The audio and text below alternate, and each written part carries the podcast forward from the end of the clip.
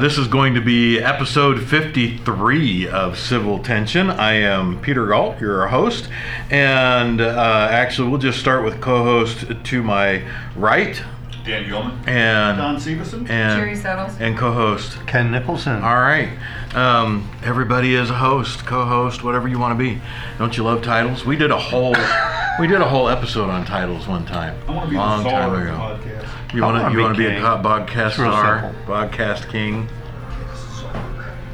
Well, I had shot the little note out that it, it, this actually just kind of it cracked me up. I had seen a, a, a headline and then an article, and a two-word phrase within the article talking about particular politicians this week, because it's been just a lovely week for politicians, and hasn't it? And yes, it really is. That it said that they were being particularly, or or that. what they were spewing were just contemptuous provocations, and I said, "Wow!" And for for the the the, the girl who I can't remember her name, and I can't remember. I wish I could. I, I need. I wish I had kept where I read that in the article. But I thought, boy, she was so angry about this, she had to say it twice. Yeah. You know, contentious provocations. I love that. It made me laugh. And you know, is you know what provocation is not contemptuous? Yeah. Uh, you know. It, anyway, I just thought it was kind of cute. But what that kind of got me thinking was, you know, with regard to the headlines that we see, and with regard to all the the, I mean, just the amount of bad writing and articles.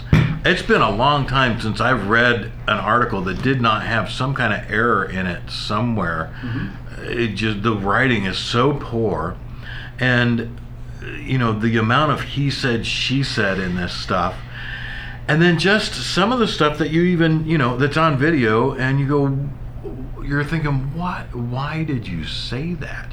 What part of your brain told you this was a great thing to have fall out of your mouth? Well, if it's a politician, it's because there are a lot of other people who have had similar things fall out of their brains, and so they're appealing to those people. That's my opinion. Is they, they're saying it because somebody, they're selling it because somebody's buying it.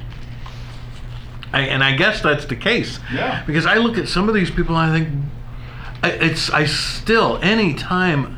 And I've, I've actually, after this week, I'm just going to be done. I'm not, I'm not, not with this or anything, but done with clicking. Media blackout. Well, clicking on things that have to do with Ocasio-Cortez. Mm.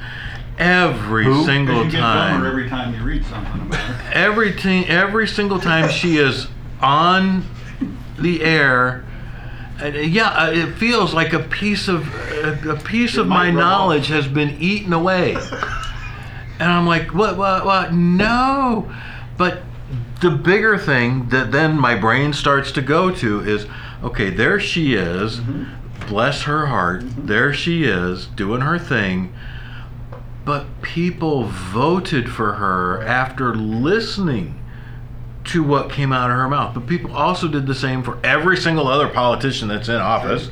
There's no, it doesn't matter what side you're on. Mm-hmm. The you know the the stuff that comes out of your mouth, somebody, you sold it and somebody bought it. Yeah. You know, when they when they clicked that thing and, and said, yeah, sure. But that's just, I and, and even on just a regular little level, um, this past week I've dealt with just what seems to be an epidemic of stupid. Yeah. And, and it's it's getting I'm it's, it's I'm I'm actually yeah. it's starting to feel painful. But I think, Pete, what, what our challenge is, is, yes, I think most of the people, you know, I don't want to speak for everybody, but generally speaking, when she would say some of the things she says, we would all go, I can't believe how stupid that is. But on the flip side of that, and what we have to be cognizant of, whether we like it or not, is when, if someone says, I believe we should have, you know, we should close, you know, manage our borders and close our borders, those people are saying how stupid we are for thinking that. They lack. They would literally. A lot, a lot of people would be sitting thinking that's stupid. So we're both sitting here looking at each other, going, "You're stupid. No, you're stupid. No, you're stupid." And uh, I think that's where we where we are some days. And it's hard to figure out. Okay, if I think what you're saying is stupid, how do I convince you otherwise? Because usually calling you stupid doesn't work. They don't know that. Right. They haven't figured that out. Because they're stupid. It, it, it stuns me. You know, politicians call each other stupid for a living, and, and, and it doesn't buy them anything. The important thing to know about Cortez, or whoever that person's name is, whatever time in history we want to say that person is. A O C. This has happened, obviously, long in our history Absolutely. Of the country. Mm-hmm. But it all falls, falls back on the two major aspects. One, she's a representative of the people. Mm-hmm. So what people they are, or what class you want to talk about, yep. they come from all different walks of life. Yep. Okay, that's number one. And the second most important thing was a comment that Adams had made. He had said, uh, let contention battle contention. So there's your, yep. there's your con- contention. And so in the word, uh, you know, uh, uh, to attack someone, mm-hmm. well, you're attacking on basis that you believe that are accurate, right? So that's kind of the idea of it. Well, and, it, and it evolves, as we have discussed in, in further past, excuse me. Communicative contention is a very good thing. But, there, but now you're talking tactics. Whoa! True, very true. And even within the logo... I have no reply to that. Well, come up ow! But that's that is true, and even in the logo of Civil Tension, this podcast, right. it says contentious intentions. Right. And and the there is, you know, the the original development of this was to be that we would be somewhat contentious in in what we were talking about, and have very much an. Uh, hopefully an argumentative exchange, but one that then could we could all stand up from, walk away, and, and shake hands. Unfortunately, we have way too many like-minded people sure. sitting around the mic every week for that to actually happen. So we wind up talking about, you know, we wind up discussing and talking about topics that the, the topics are a little bit contentious sometimes, or at least belief skewed. So it challenges other people who listen to it. Well, that's why, Pete, I like, I just, that's one of my frustrations. I mean, I agree, we have, I have no issue with that people, anybody can come here, so left, right, middle, mm-hmm. can come here, so that's not the point for me. But it is about, we want to influence one another, and, and yeah, the tactics of how do we influence, because my goal when I talk to people is not to just say they're stupid, I mean, I joke about it, but it's to try to understand and to influence. Because yes, I firmly believe one thousand percent, anytime we talk about going dem- socialism, democratic socialism, whatever social name you want to put in front of it, is bad for us. And there's a lot of people that are interested in it for whatever reason. We can say they're dumb because they've ignored history, but the reality is, they're is dumb we have to figure taught. out how to educate, influence to our position if we feel strongly about our position. And that's, to me, that's what this we that I strive for, is we've got to figure out how do we help influence people, because again, what, what's the I don't remember the adage, you know, but competing ideas, the way to, you know, more more speech is the is the answer to uh, bad speech. Well, and overcome the bad speech with good speech, hopefully. Yeah, okay, so uh, we, I, I'm a big advocate of reason, so, right. and we use the concept of reason, but there, there's also uh, a chain of reason that goes on that somehow, as they say, uh, jumps the shark. Mm-hmm. And one of these examples of this thing is Darwinism, and how that and how eugenics got into play, which was a pseudoscience. Right. And you're talking about a belief system that was that was fostered that caused the death of millions of people. Right. Um, all over this idea that there that there's some kind of a connection between humans and animals. Mm-hmm. And so, and Darwin himself, in his book uh, *The Descent of Man*, actually says that the people from Africa are a weed in humanity that needs to be eradicated. Right. And he's saying that it's obvious, you can tell that they are the link between the ape and the right.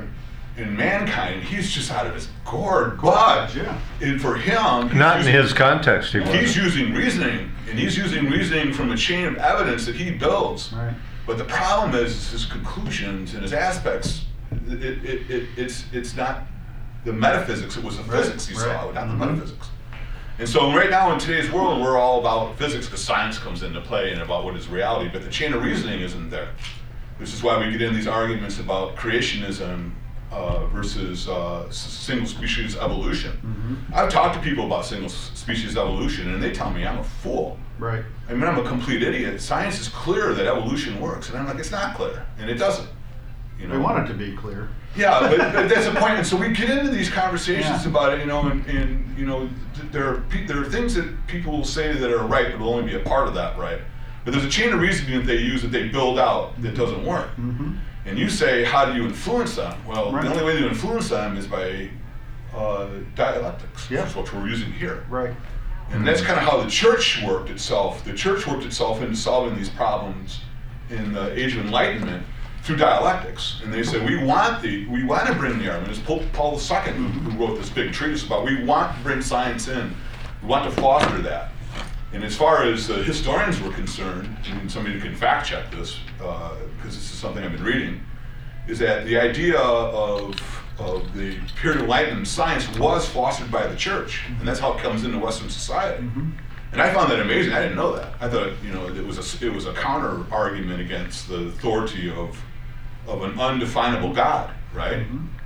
You know, or I should say an unrealized one. It's, you can define it to a degree. No, but you, you're...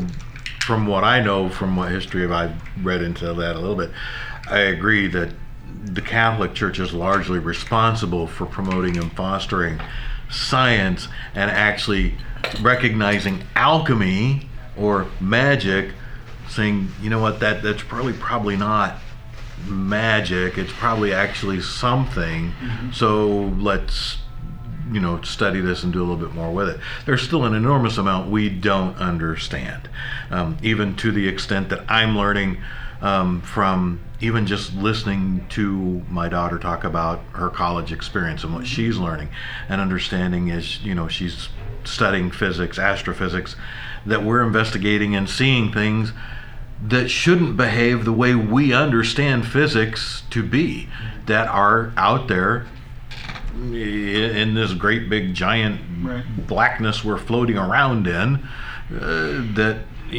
that's why it always cracks me up when you hear all these scientists that uh, you know, on certain topics of our day, that it's settled science.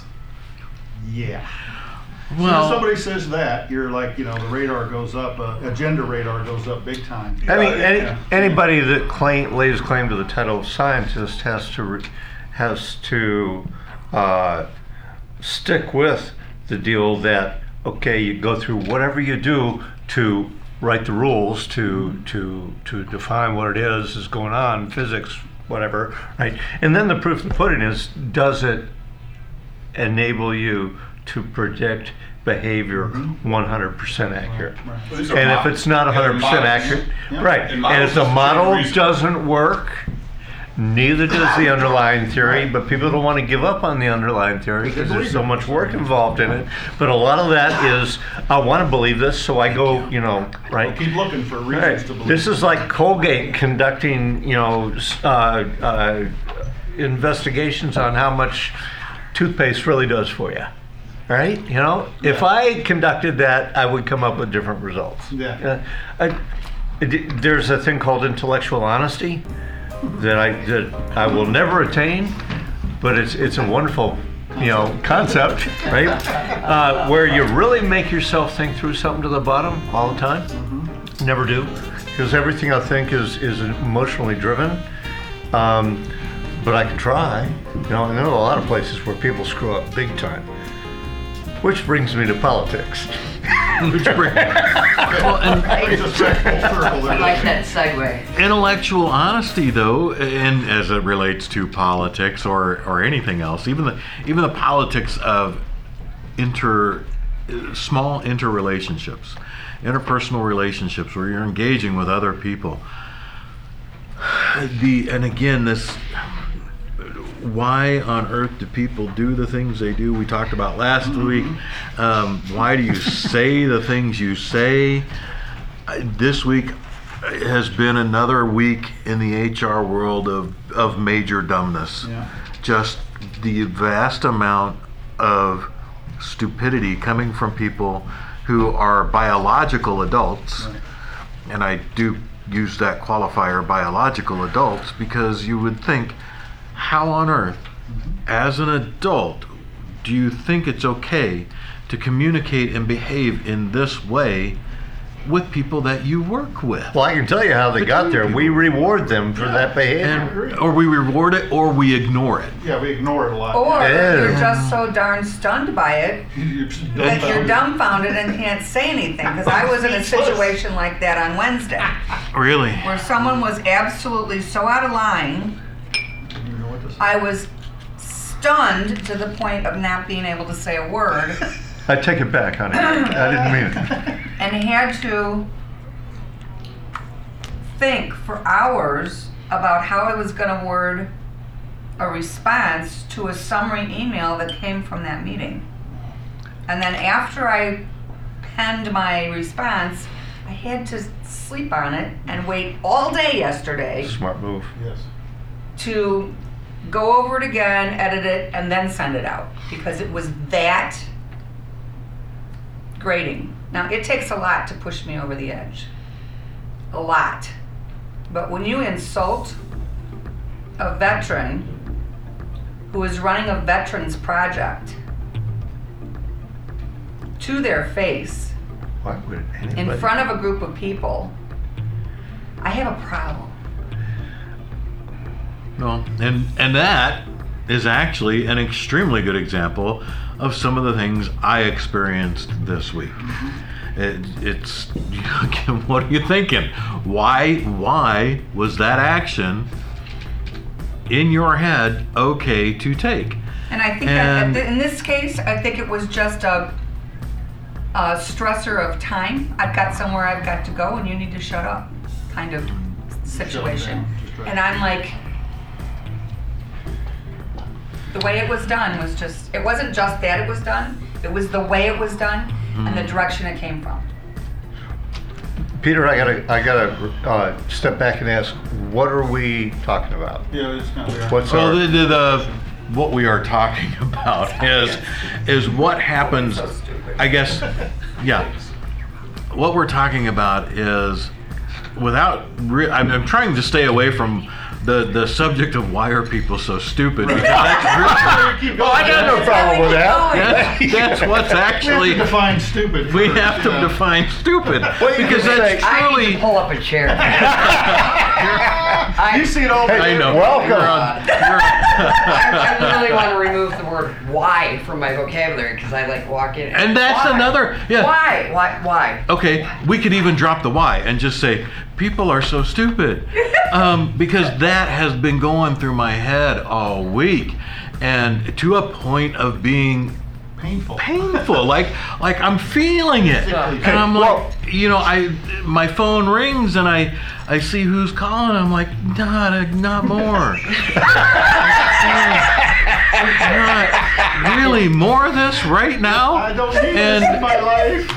And and it's it hurts. Oh, oops! I don't know when this happened. Um, yeah, we just got. I, I got a. Uh, uh, like sometimes we got shut down. How yeah. did you manage to make Uh-oh. it through we lost. We got shut off. We had a little black time there. I'm gonna turn. I'm gonna turn the headphones off again. Um, I still am trying to figure out. I may go back to the Yeti, the U S B mic for this, because this, even though this is a much better mic, even though it's a cheap one, the Yeti doesn't. Doesn't crap out it, on yeah, you. It doesn't crap out on me, and it doesn't. Well, it's get trying to assert itself. Yeah, you know. So it's, we all have that problem. You know, I'm if like, we, oh we, hey, I'll get a cheap X L R. Anyway, no one gives a shit about what kind of equipment we're using. If if we're gonna talk about human stupidity, first thing we got. If we're gonna repro- try to guess, approach this with dialectic exchange, then what we need to do is. Avoid the insult up front because you can't wow. piss the guy and that's off. That's what I was really trying to, to, to do. Him, right? So don't insult me by saying I'm stupid. Mm-hmm. Saying I acted stupidly, mm-hmm. which the reduces action. It to an error in judgment which is, on my part, which is which is what we want to address. Is that close? No. I mean, no, you're absolutely that's, correct because that's what I had to do in a professional capacity is address the action and activity, not the people themselves. Yeah. And so I had, in order to How long have you been this stupid? Well, that's, when did you know, that's kind of... What God. All right, I, I, do, I have to do my part to aggravate Dan with the definition. I, I like it, so I want to share it. I apologize uh, for... Uh, well, Dan's really smiling. No, he's really, it's kill. That's, I enjoy this, so... Your I love pain this. Is I, I would not have known, I would not know that this was the definition of the word soup. Lacking ordinary quickness and keenness of mind, dull. Dull? Yeah. Dull.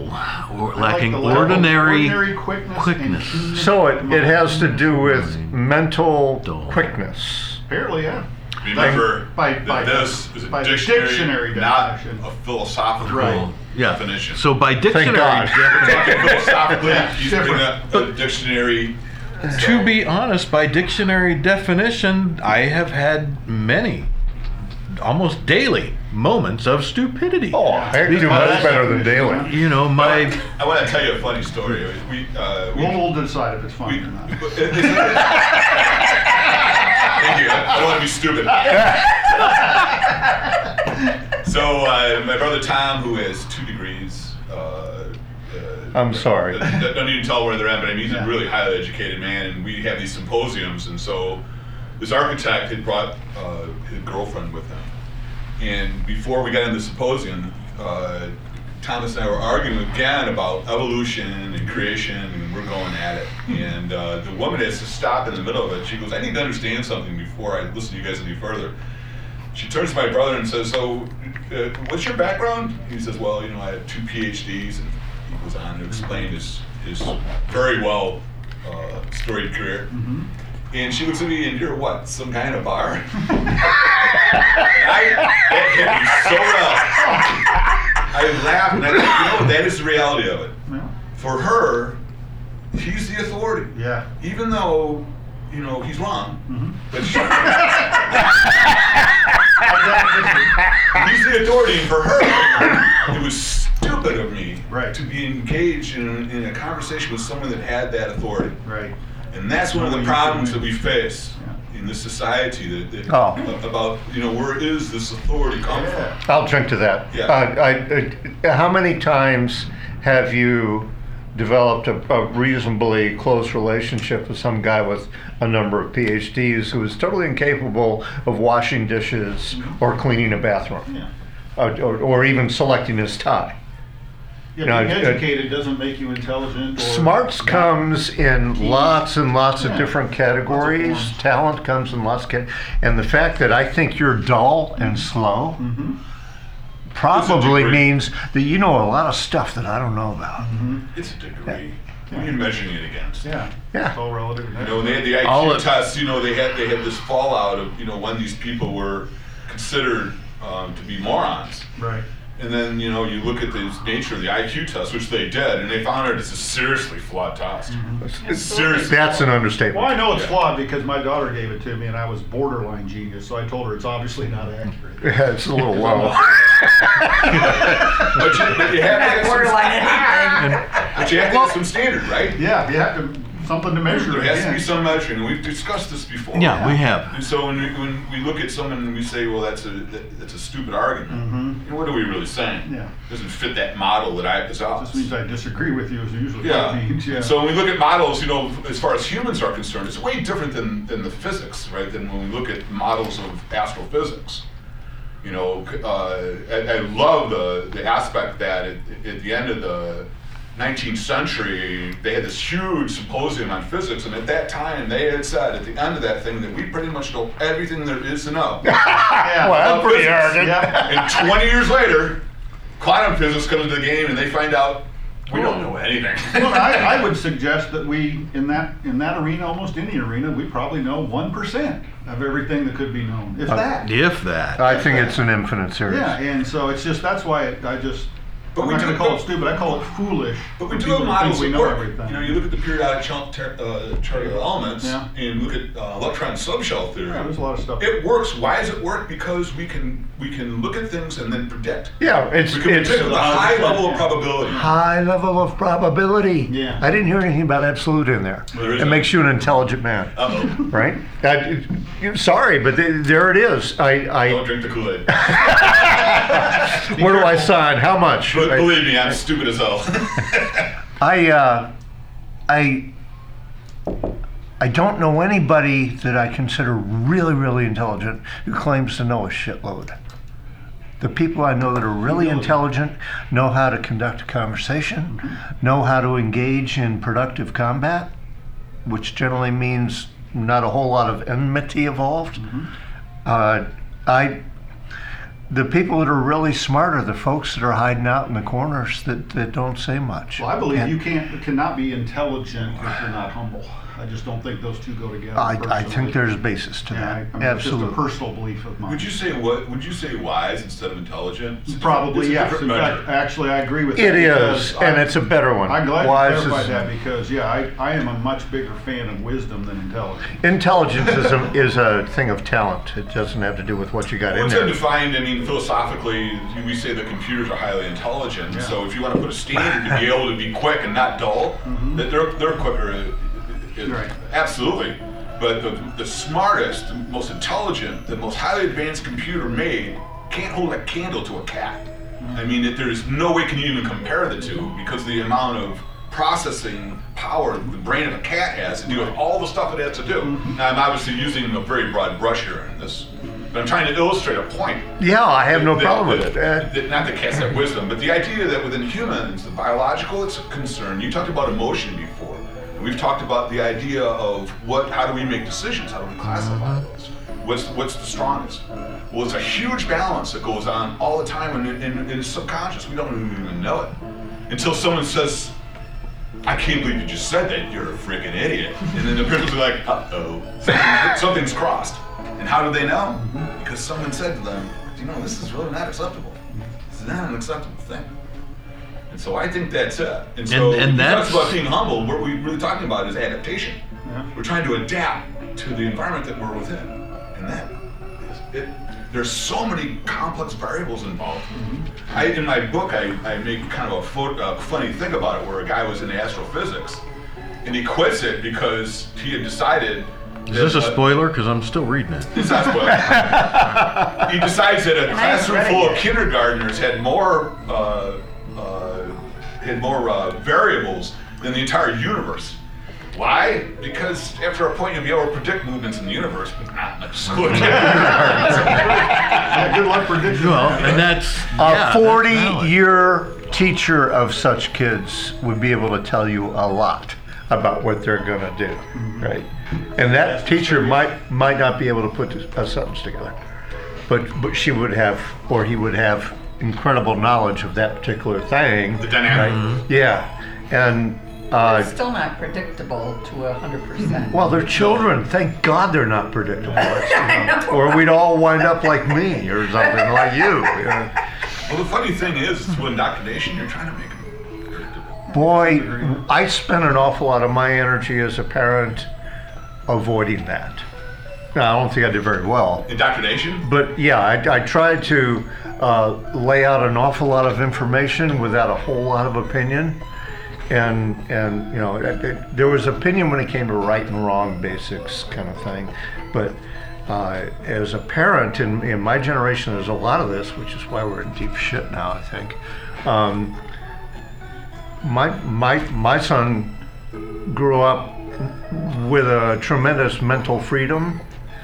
And he he's got some screwy ideas going. Yeah. And, and, you, and I don't think you would ever say you didn't indoctrinate your child. Though. Well, I indoctrinated him to believe he was mentally free. At what age? Yeah.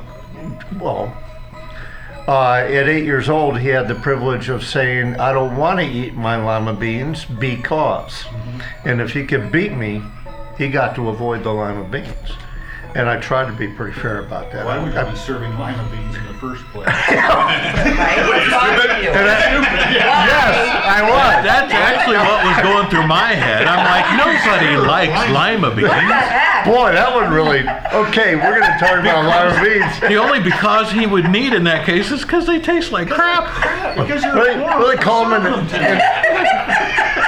in the military. They even in this house. Brussels sprouts received the same argument. how to roast them at an older age. That's right. And oh, learn that balsamic awesome. vinegar is really good on roasted pretzels. Yeah. The children, you know, you put it in the development of children, and so you can there's up to a point where they have to be indoctrinated because there is no ability for them to process the complex aspects that you understand. You got to start with something. And yeah. the reason why the parent is the authority is because the child looks at an event, doesn't understand it. You do. You explain the event to them. The kid says, "Oh my goodness, what else do they know? Or they really, well, they were really right about this thing." Right. So then they start building trust in you and consider you as an authority, and that's the whole friggin' point. Yeah. Yep. And, and, and is. now you're, you've got me going on this word. Now you're in a dialectic exchange with that kid, right? But only at a certain age.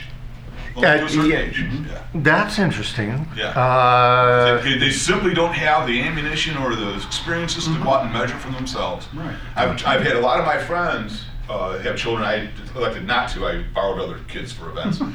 But uh, hey, I borrowed dogs. I understand. Right. But I've seen them try to to try to apply logic to a kid who is not yet come to that what we call the, the age of ascension. That's a society designation.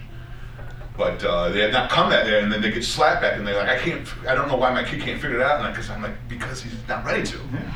I mean, this is why it takes your guidance and why it takes your uh, fortitude to express what you understand. And this is an aspect of wisdom as well, mm-hmm. primarily wisdom. And so the kid, when then once they get to a, their age of ascension, now they can start making choices because they're what? They're free of the nurturing environment because now they can care for themselves. Up to a degree, obviously. I'm not talking economically. Well, there isn't any absolutes yeah. here, but yeah, right, right, there's right. a trend. You know, there's. But, a... but I mean, I, you know, it's studying this thing. I find that very interesting. And so, when, the, when we have this age of ascension aspect for society, can the age can vary, but typically, it's for men. It typically is between the ages of fifteen and it can go all the way up to the age of twenty-one. It depends on your society. But for women, it's a lot earlier than that. Yeah. Women, it, there's a maturity and an ability within women that happens a lot quicker. Mm-hmm. Why that is, there's a lot of reasons that can indicate. Because we're just better. Well, I agree with that. That's one possibility. No that's fight. Possibility. I know my wife listens to me, so I'm going to agree. uh, but the the uh, the disparity goes that's away right. at about twenty-eight. We have to be better. Right? We catch up. Cope with you guys. Right. But, yeah. but you know, that's an important thing to, to, to kind of look at. So, I mean, if we can kind of take that as it, it, that idea of it is into a new society or a new tried out idea, there's going to be a period where the, it, you're just going to have to say to them, like, "Look, this thing works," you know, and, and I'll show, and I'll show you why it works, you know, or you'll see why it works actually eventually. And that's a trust within a trust within wisdom, trust within the system. Yeah. And that's provided that it's not being abused. Now, if we talk about a one-on-one with parents, that works. Then we start getting into groups, like in, oh, in schools. Teaching, teaching situations. A lot of people are arguing about that teachers should not use their opinion. They should only teach the facts in school, and I disagree totally. I think I want the wisdom of the teacher to teach the children, not necessarily the facts, because the facts in their stripped down can be taken any way you want to take them. I would agree with... If if they can teach, whoops, I just dropped my stuff. If they can teach through wisdom, but not, I, I have a uh, I have a big problem with the habit that seems to be occurring now with teachers throwing opinion or subvertively throwing out opinion with regard to their. To political views. I have a big problem with that problem. Because kids, kids don't they don't know enough. They don't know enough. They they don't make a decision. They're not going to vote. Yeah, um, our friend A O C has been seen on video telling young kids, "You got to join us in our fight against Donald Trump." Yeah, and that's yeah. and, and these kids go, "Ooh." Yeah, but the wisdom in that situation would be the teacher to say, "Okay, this is my experience. Right. This is I may lean this way politically, but I am wise enough to know right. that I need to teach from my experiences and keep that out of the out of the lesson." Peter, you chose the right word, wise. As opposed to knowledgeable or talented or smart. Okay, but wisdom, Dan, correct me if I'm wrong, is by definition also acceptive of other input. It is acceptive of um, uh, unending learning. The idea being that if you hand down facts to children as indelibly true, and you know, just This is it, kid. Live with it. You are discouraging their own development and, and their own um, their own contribution to the conversation. If you don't let them feel involved in the conversation as a teacher, they don't learn what you got to say because they think you're some kind of demagogue. Which you are. Dictating to them. Which you are. And I, I, but I agree that we got to give them something to start with. Kind of what age? See, that's what I'm saying. Okay, yeah. Well, and, and here, here we're talking about this, and yet we've not heard from the actual experience. Yeah, we actually teacher. have a teacher with us, with with in significant.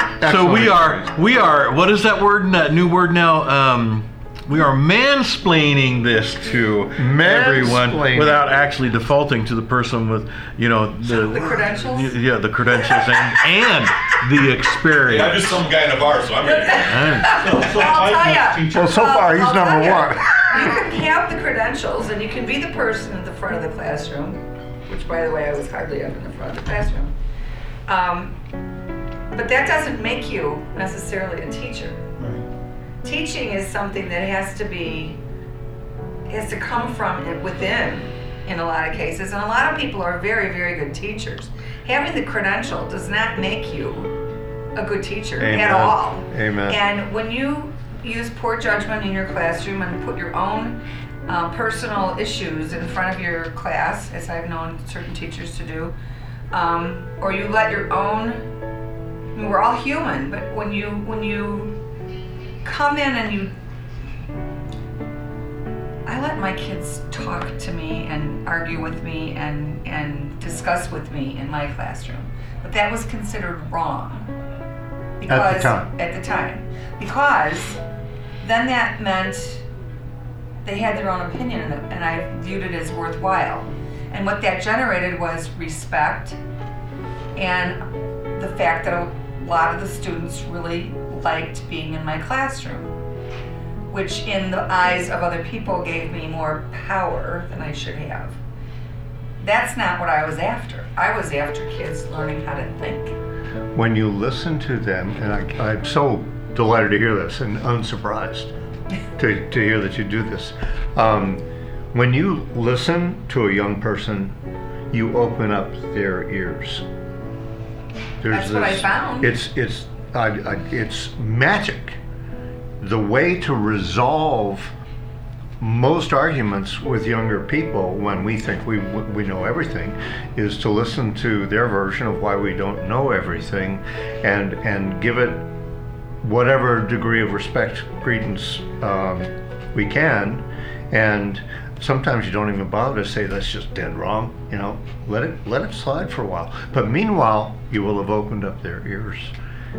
And the guy pontificating from, from the front of the room with his ears closed, that's not a teacher. That's a waste of time. And that's a yeah. that's a lecturer. That's a presenter. That's right. uh, I think you guys you are can getting have that credential. It's a little skewed in the dynamic here. When you're but, when you're talking on one to one, there isn't ears open. But you're not going to sit in front of a classroom that's of the size of one hundred fifty people. We all have interrogative. I've seen it'll go nowhere. I've seen that work. You won't get anything. anything you, you got to be a skillful guy. I disagree. To get, you think to, you can, you think you can? I have been in lectures with three hundred people in a large setting. Yeah. Yeah. Okay. But the, it, the most of the guys at the head of that two, three hundred people are idiots. But I have seen it uh, be a participative conversation where, granted, we didn't all talk, you know, from from the gallery, but people represented us, and we talked in a very real way. And the guy was listening and encouraging, conver- you know, the conversation, and good stuff came out of the audience. I just good can't stuff. imagine sitting in a classroom where you're going to have some conversation about whether Arthur Compton was right about electrons having particles or waves. I mean, I just can't see how that was going to how that would work. Because oh, there's going to be a level. I was in a class like that. I know you weren't. I'm making a distinction. Yeah. The chemistry professor I had for my first year of chemistry and at U of I was absolutely phenomenal at that. And then when we would have, he would have study nights for our exams, and he would stay till two in the morning if people had questions or if they didn't understand something or if they wanted to discuss something. related to whatever the test was about. I agree with that. And it was just absolutely, and there were one hundred fifty of us in the room. Great experience. It was an absolutely wonderful experience. And I loved the, the time when the guy turned around to me and said, "Oh, you don't know anything because you're just here for your M R S degree." Ooh. Ooh. Ooh. Well, and in, in that type of example, and, and again, why did, why would you say that? That seems like such a stupid... And that kind of brings us back full, full, full circle. You know, why are people so stupid? Um, class, right? Yeah. But it seems like it, in the conversation we've just had over the last forty minutes, that what is apparent that that based on my experience over the course of last week, all of the news, everything that I I, I wound up paying attention to again, and I'm like, oh God, it's just. This is so stupid. But then even on a professional level and personal level throughout the week dealing with that, is there is an absence on all part and on uh, of between all parties of effective and proper communication. That's maybe that's why people are stupid, because at some point someone dropped the ball on letting them know, or teaching them, or giving them the opportunity to learn. This is effective communication. And like Ken with your son, I really tried very, very hard to do that with my kids, give them intellectual freedom. But my mantra with them, even from a very early age, which at certain points irritated me, like, okay, I told them this, was always question everything. Including your sources. Yeah. Always, always, always. Question, investigate. Question, investigate. And, you know, it's, if you don't like what I'm saying, ask, you know, ask why. Don't ever tell a little kid who's four years old yeah, to ask why. Right, right. It'll never stop. But, yeah, but I'll ask why anyway. At any, at, at any rate, it, I'm very happy with the adults my children have become, and their pursuits and where they're going and how open they are to receiving new information, and then determining, is this is this constructive for me, is this good for me? Um, you know, we all do dumb stuff. Once upon a time, my wife brings this up every now and then to this day, but when she and I were very first together, we lived in an apartment in Kansas City, we could hear this very loud one day hissing noise. Tss, couldn't figure out what the heck it was. I went and hollered at the, the building manager, the apartment managers, and these were buildings from the early, you know, nineteen hundreds. It was like, it looked like what you might think of as a brownstone, three-story uh, apartments and, and such. But in the bay, everything was all the old stuff. Neither of us had a flashlight, so Ken, you're not wrong. I lit a candle to go look for what we thought might be a gas leak. Oh. I, I, you stupid know, is a stupid dog. Stupid well, is is. You're only gonna do that, that once. You don't have the gas is leaking. You only do that once. Yeah. Is, uh, my eyebrows are, you know, even though I'm a ginger, my eyebrows are white. Um, but no, it's so people have their moments of dumbness, their moments of stupidity. Now, it, luckily, that turned into a funny story. Rather than it a tragic one. Could have, as soon as we opened that basement door, because you had to go outside, down, and open the basement yeah. door, go in. There was no other way in the way the building was built. We could open that thing, held the candle in there, because there was no electricity, no lights in the basement. There were, there had never been any lights put in the basement. And so here we were, and this was in the late nineties. No, early nineties. This was in the very early nineties, uh, you know, what I consider modern times, and it doesn't seem like that long ago to me, but it was. Yeah. Walking in with a lit candle to investigate, nice. Might be a gas leak. It's almost I guess Friday. We'll know real fast. It's almost Fridays with Ken. Yeah. Oh my gosh. Dodge the bullet there. Doesn't have the same ring we to did. It, does it? Right. There's it was there's that one there's a wonderful phrase, you can't fix stupid. You can't. Yeah, you can. I think you can. What you're not doing when you believe that is taking the time to listen to stupid, right? See, and I think what's interesting is he's talking about communication and the fact that these articles are poorly written, and we talk, and you pointed at your phone about what we are considering the fact that they're communicating in short sentences because because the texting is for immediacy, but this within itself is bringing its own type of language involved into it. And what may seem to us this would be a very poorly written article or whatever, if it conveys its point, was it poorly written? If, regardless of whether it was, you know, using uh, acronyms and abbreviated words, or was it flowing properly? I mean, look at Kerouac, who didn't use punctuation at all. But my, I guess the point of the, what I'm after is, is that, you know, we believe we believe that this system that we were taught from our parents about how communication should be, our schools, wherever we learned it from, is the way it should be. And so we're employing an aspect of reason that's involved in that. Other kids are coming forward and saying, well, this is archaic and unnecessary. You guys have spent way too much time on the forum than you should be looking at what the overall feel of it is. Mm-hmm. And so, as, I, as I've been talking with other friends of mine about music's this way, you see this in the transmission way music's changing. And, and for what we think is dumb or, or ridiculous, the generation coming in it doesn't see it this way. Mm-hmm. And I want to challenge us to go back two generations to see what the ridiculous stuff was going on there. Well, I have that we've changed. Vivid memories of you're, yeah. you're on the money. My parents' attitude towards the Beatles. Oh boy. Okay. Uh, and that was, that was a big, like, you know, that was a quantum jump, right? What those guys did to music. And my dad, who knew a lot about music, right, structure and all this stuff, and he was really into very complex jazz, blues, you know, orchestral music, all kinds of stuff. Um, he said that stuff just goes boom, boom, boom. Those words come out of my mouth today, yeah, right? Yeah. I, my my inability to get along with hip hop is not something I I I am proud of.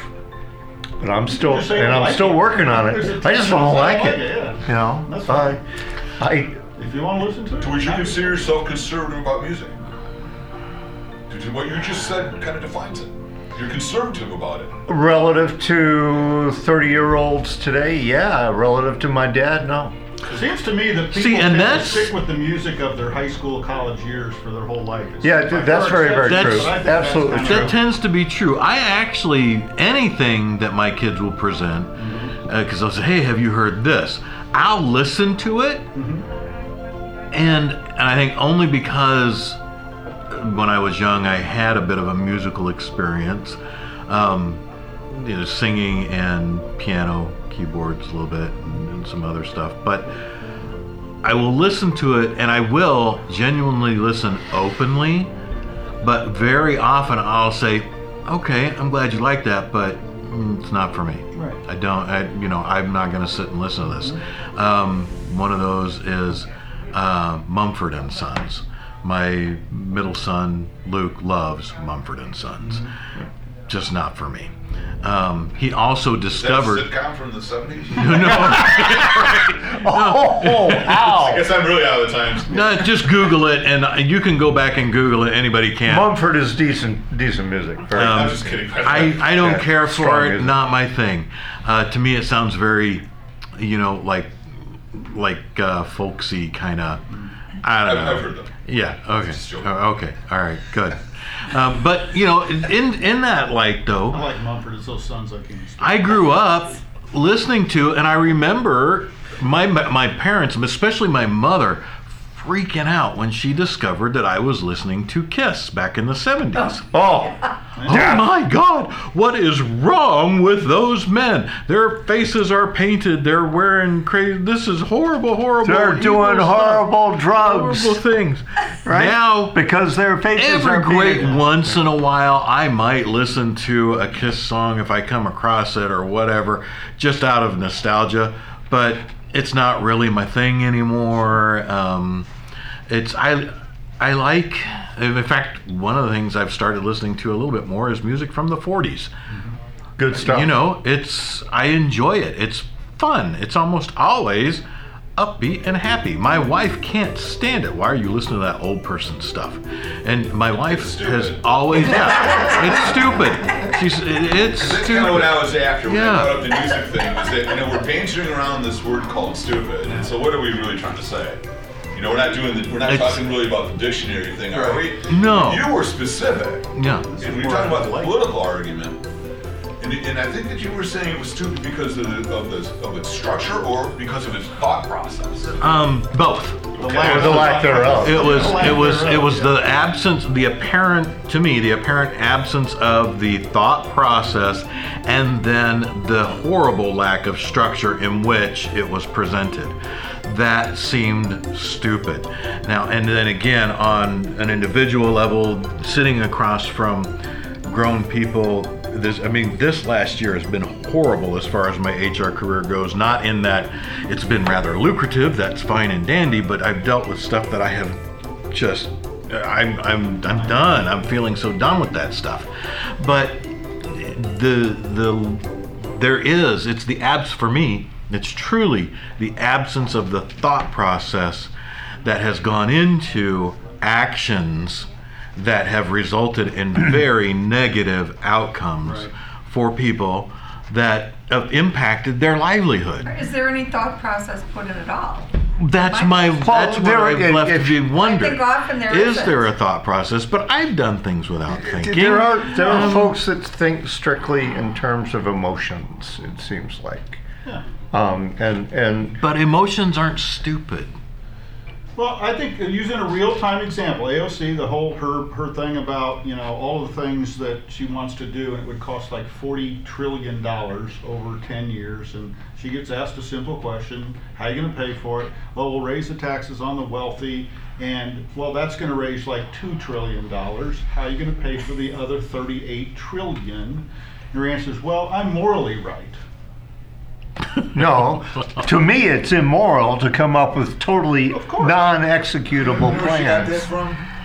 Because uh, they were fact-checking her, right? And she was really upset that she was being fact-checked. Yeah, like she when it found be. out when it found out that she was actually wrong and it was exposed to her. I can't remember what show she was on. Yeah. That's when she made the comment. Yeah. She said it's more important to be morally right than factually right. Right. Yeah. And, and you wrap your head around that. Right. And and, and I know you're shaking your head because I did the same thing when I read it, and then and then on further review, I'm like, you know, that's absolutely right. Well, really? But again, it's, kind of, it's convoluted as all hell, and you think that this is ridiculous, but it is. I would, I would not I, disagree. Morally right is more important, but you brought up the point because that I, would be morally wrong because it's putting so much more burden on people. So, but we just got through discussing about the idea that we can't really know the facts, right? I mean, right. About the, the true. We can do a whole lot better than she was doing. Okay. And you don't tax. Again, obviously, I'm, I'm talking about fundamental principles. Yeah. So when we talk about these these things in politics, you know, I made the statement when I first came here. Let's not talk about symptoms. Let's talk about the disease. And I think that's kind of where we're leading into now in some of these conversations. Well, we and we've actually that very specifically that phrase that you just talked about has come up before when we've actually had conversations about, mm-hmm. you know. Early last year when we started doing Civil Tension, when we talked about school shootings and violence and, you know, th- th- that's a symptom. It's not addressing the disease. And and I can't remember who it was. Was it Tom Sellers maybe, uh, who had said, look, you know, I don't, we're going to go ahead and we're going to figure out how to stop that leak.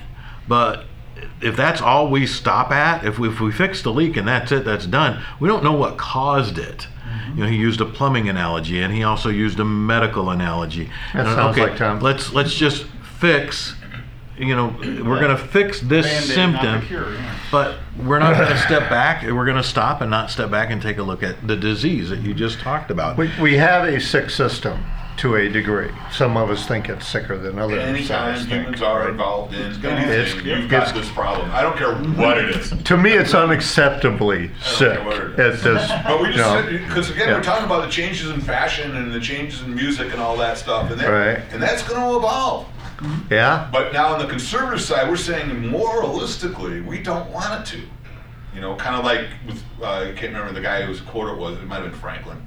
But he says, you know, in, in, in aspects of fashion, flow like the river, and aspects of morals, stain like the rock. Huh? And so, so for us conservatives, we say, okay, so what's the moral basis of this? But then you start talking about style. I don't like this author beca- or the writer of this article, you know, because it, it's not structured, and the person obviously isn't it, isn't well educated enough even to formulate the words. Why should I listen to the, the meaning of them? And you were shaking your head over there, you know, do they actually really think, or are they just simply being provocative? because we know that about a lot of authors or writers and papers. They'll want to write something contentious, just something to get their name out there. Just to be famous. Yeah. Right. They say something that yeah. makes the gong go clang. They yeah. don't care what they say. Well, yeah, I think the, in, I think inside there is, but you know, that people are merciless. It's kind of lost well, in the shock. Look at all the attention right. Cortez gets. Well, yeah, and then you have yeah. the evolution of the shock jock. Yeah. On, oh, yeah, you know, it yeah. started with Howard Stern mm-hmm. and even people before him, really. Yeah. But, you know, you do Actually, say... Roosevelt was pretty good at that. You right? do... There are people who just simply want to write to elicit a response and say, oh, be provocative. Oh, yeah. be provocative. And that actually, I don't mind. Mm-hmm. I really don't. But I do actually, and this is on me, I will stop. I do it all the time. An article, any kind of news thing, if it's coming across and all of a sudden it's just error after error and I, grammatically I just can't get there, I'm going to stop. And they're not going to get their message across right. to me. Uh, so was their message effective? Like you mentioned a little earlier. No, because they didn't communicate to me in a way that I could digest it or process it. And so they're, they did not get their point well, across so because I, yeah. I, and maybe this is a fault of my own because I rejected that because of the way it was presented. I don't think it's a fault. I mean, um, I, I, I can put myself in a different, I don't get caught up in that stuff when I read stuff. I don't, I worry less about, so if somebody spelled something wrong or there's grammatical error. Now, if it's just filled with it, I think that's different. But I do try, try to look for what are they trying to say rather than how are they trying to say it. No, I, uh, because I do want to understand it so that I can speak to it if I agree, if I disagree. Um, so I, I, I kind of give it a pass. I mean, it's no different than how many times have we sent an email, we read it six times, and then we sent it and we realized there were two mistakes. You feel like, and an you're idiot. Like, everybody's oh my gosh, an idiot yeah. yeah, and, but we all do it, so we shouldn't think we're an idiot, because if we did, we would think everybody was an idiot. But I think it's, to me, I'm more about, I want to I want to seek understanding more than I want to seek, you know, that you spelled mm-hmm. the words right. The, yeah, for me, the thing that stops me, you mentioned that you stop reading an article. What, what, I'll stop dead and try, I don't care how well it's written or what it is. When right. they start saying an unnamed source or, yeah, or, or an unnamed attack yeah. or, or an expert, yeah. and I'm like, well, well then, then. what's or your expert? Personal attack. The yeah. person down the street or the dog talking to you? I mean, what is that? Yeah. yeah. Or, you know, yeah, the, the, the dust bunny under the table. Yeah, so, right. yeah. Is that your right shoulder or your left shoulder? Right. And okay. yeah, I, that will stop me dead too. I'm like, oh, forget it. And I think that the major point of your uh, thing just a moment ago was not so much omitted commas as bad research, right, right. as bringing facts to the table that ain't so. Mm-hmm. As Reagan said, it's not so much that they lie, it's just that so much of what they say isn't so. But that's why I want to understand, because if, if you are clearly misrepresenting the facts. If somebody is communicating something of him, but if someone is communicating something and you can learn from whatever they're writing or stuff what their true motivation is, that leads to understanding, it leads to opportunity to address. If I just dismiss it because they're twisting things and things of that nature, the fact that I can identify that they're twisting facts is information for me to use when I want to communicate. If you're them. sufficiently mature and patient to, to get do, through yeah, the mud to, to get to the well, facts. And part of that too, yeah. so is, and we're going to wrap up here real quick. We're actually coming up on just four minutes before ten. So, no, Peter, these things are getting longer. And they're longer. getting longer and longer. I know. You know what? It, it's, it's it's getting longer and longer. I think it's Dan's fault because. We'll blame him. We'll blame Dan this week. You can't. I'm just some guy in the bar. Who's Dan? See, we just got the guy in the but bar. But see, you know what? You know what? That, those are the best guys to talk to, I think, sometimes. The guy in the bar. Actually, the guy in the bar, there's the, ta- there's the maybe that's the title. I was going to go ahead and title it People Are Stupid, but maybe it's The Guy in the Bar. I thought, why would you serve lima beans? Why would you serve lima beans? Lima beans are bad.